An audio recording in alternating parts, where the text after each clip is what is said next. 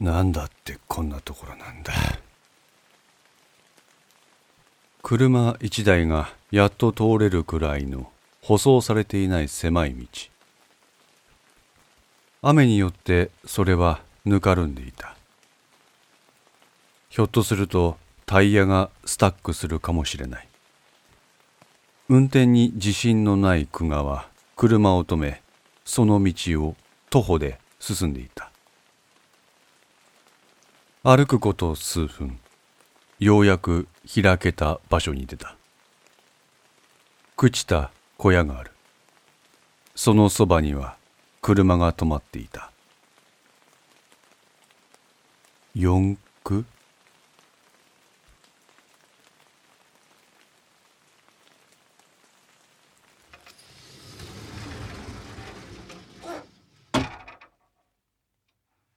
遅かったね。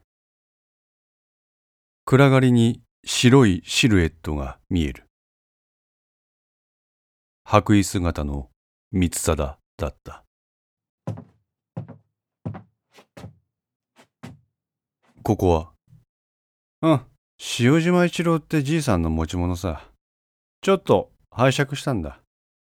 いや、そういうことじゃなくて、なんでこんな野子山の小屋なんかで？野子山って言ったら思い出さない？え？鍋島になるんだよ、君はこれから。あ、そう、ここは9年前に起こった野子山連続殺人事件のまさに現場さ。あ、ここが。ほら、今立ってるそこ、まさにそこで2人の被害者が鍋島によって殺された。1人はハンマーで撲殺。もう1人はナイフで頸部をバッサリやられてね。おいクイーン。お前どうしたんだ？どうもこうもないよ。残念なんだ。君がどうしても鍋島になりたいっていうもんだからさ。えだってお前さっきあれほど嫌がってたじゃないか。嫌だよ。今でも。また一人ナイトを誕生させてしまうかもしれないしね。言葉とは裏腹に三貞は危機とした表情である。久我は彼の様子に寒気を感じた。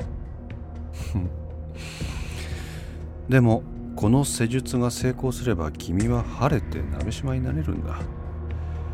鍋島になるということはつまり君は他人を瞬時に操ることができる能力を持つということなんだ。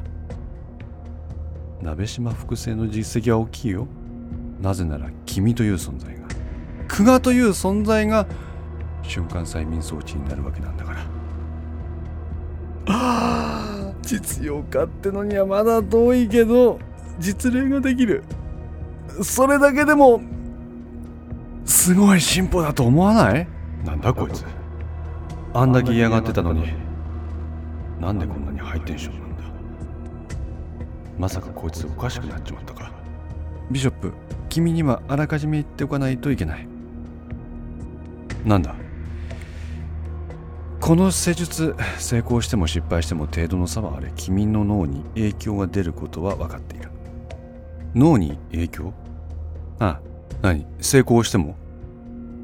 うん失敗すれば記憶障害が出るし別の人格が君を支配することも出てくる。さらに君は催眠にかかりやすい体質になる。そして想像を絶する頭痛つまりナイトのようになるわけだ。で成功したとしても君は鍋島になるわけだ。鍋島も頭痛に悩まされていたと聞いたことがある。そして妙な幻覚を時々見ていたとも報告がある。俺にもその症状が出る、と。三貞はうなずく。可能性は高い。なるほど。鍋島を作る実験。これはことごとく失敗してきた。ことごとく。つまり失敗の事例はたくさんあるけど成功事例がない。だから施術成功後の君の症状の経過は出たとこ勝負になる。おい待てよ。何？鍋島を作る実験ってナイトだけじゃないのか？うん。え？俺それ聞いてねえぞ。そりゃそうさ。誰にも言ってないからね。どういうことだよ？とにかく僕には施術の失敗に対応するノウハウはあるけど成功後のノウハウはない。だから君が鍋島になるとどうなるかは正直僕はわからない。ひょっとすると鍋島になった君が暴走してこの場で僕を殺してしまうかもしれない。は？ほら、僕はこの通りのもやしだ。それに比べて君はたくましい。取っ組み合いになったら僕は瞬殺さ。とにかく先のことは予測不能なんだ。だから先に。君だけに本当のことを教えておくね。三貞の言葉の真意が今一つわからない。この目の前の白衣姿の男。薄ら笑いを浮かべながら物騒な発言を繰り返す。君が悪いという印象しか受けられない。久川反応に苦慮した。5年前東京の方で妙な殺人事件が起こっていたの覚えてる？え何？ほら殺人事件が起こるたびに犯人が自殺。全部で8件。なんとなく覚えてるけど。覚えてる？あれ全部鍋島実験の失敗事例な、なんだって。あの自殺した犯人たち、みんな統一病院にかかってたんだ。え、マジかよ。なんで警察は統一病院まで捜査しに来なかったんだろうね。待ってたのに、僕。あ、待ってた。何言ってんの、お前。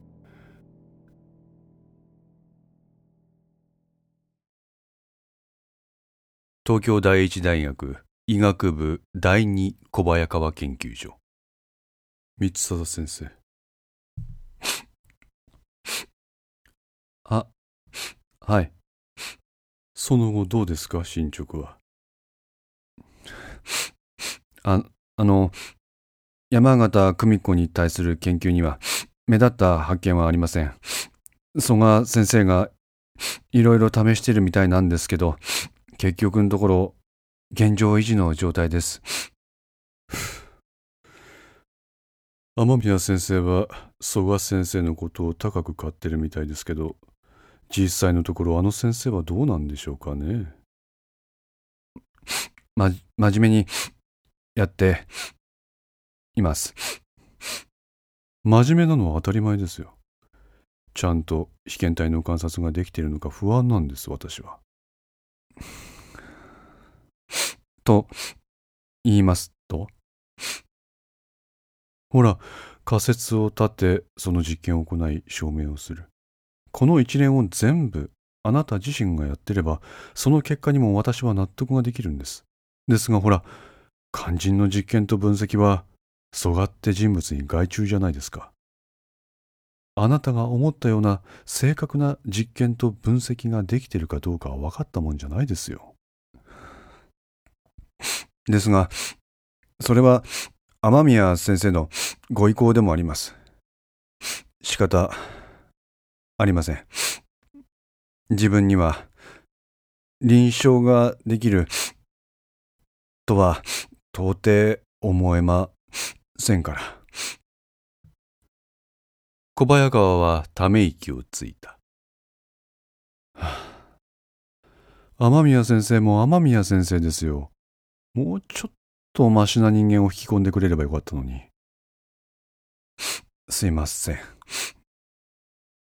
いや、三貞先生、あなたには何の非もない。やはり、統一以外の医師には難しいのかもしれませんよ、この研究。はあ。ま、そんなこと言ってても始まりませんか。が、んばります。小早川は三貞の肩を叩いた。先生は悪くない。先生は私の希望です。は、はい。ただ、た、ただ、雨宮先生自身が焦ってらっしゃってでして。あ、あれですか？はい。同志があんなことになったじゃないですか。それでその奪還を何とかせねばと。なるほど。しかし、功を焦って墓穴を掘るようなことは絶対に避けねばならない。ば、矢川先生。はい、どうしました？実は、一つ、今までとは、異なるアプローチがあって、こう言うと三貞は小早川を連れ立って研究所を離れた。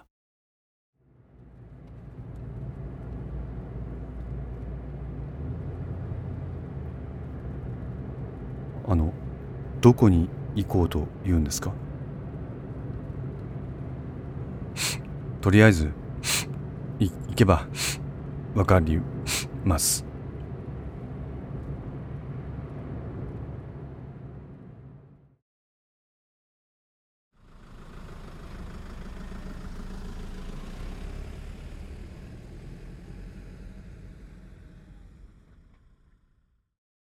タクシーで移動すること30分。都内のとある場所で二人はそれを降りた。何ですかこれ？目の前に空きが目立つ小さなテナントビルがあった。三貞は小早川の問いかけには答えず、無言でその中に入った。ちょ。黙って一緒に来てください。あ。いつも鼻をすすり、はっきりしない喋り方をする三貞であるが、この時の彼は違っていた。この三貞の代わりように小早川は無言になった。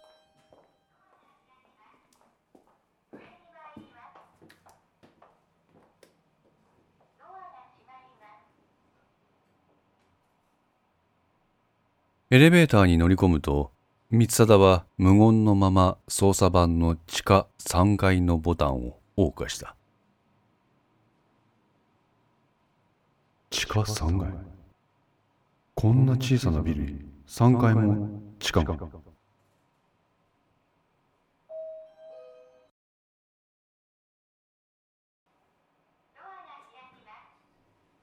どうぞ、こちらです。三貞に案内されるまま、ついていった小早川は突如として自分の目の前に現れた異様な光景を前に腰を抜かすこととなった。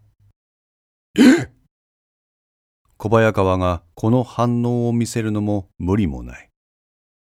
そこには全身をホルマリン漬けにされた一体の人間があったのだ。え？す、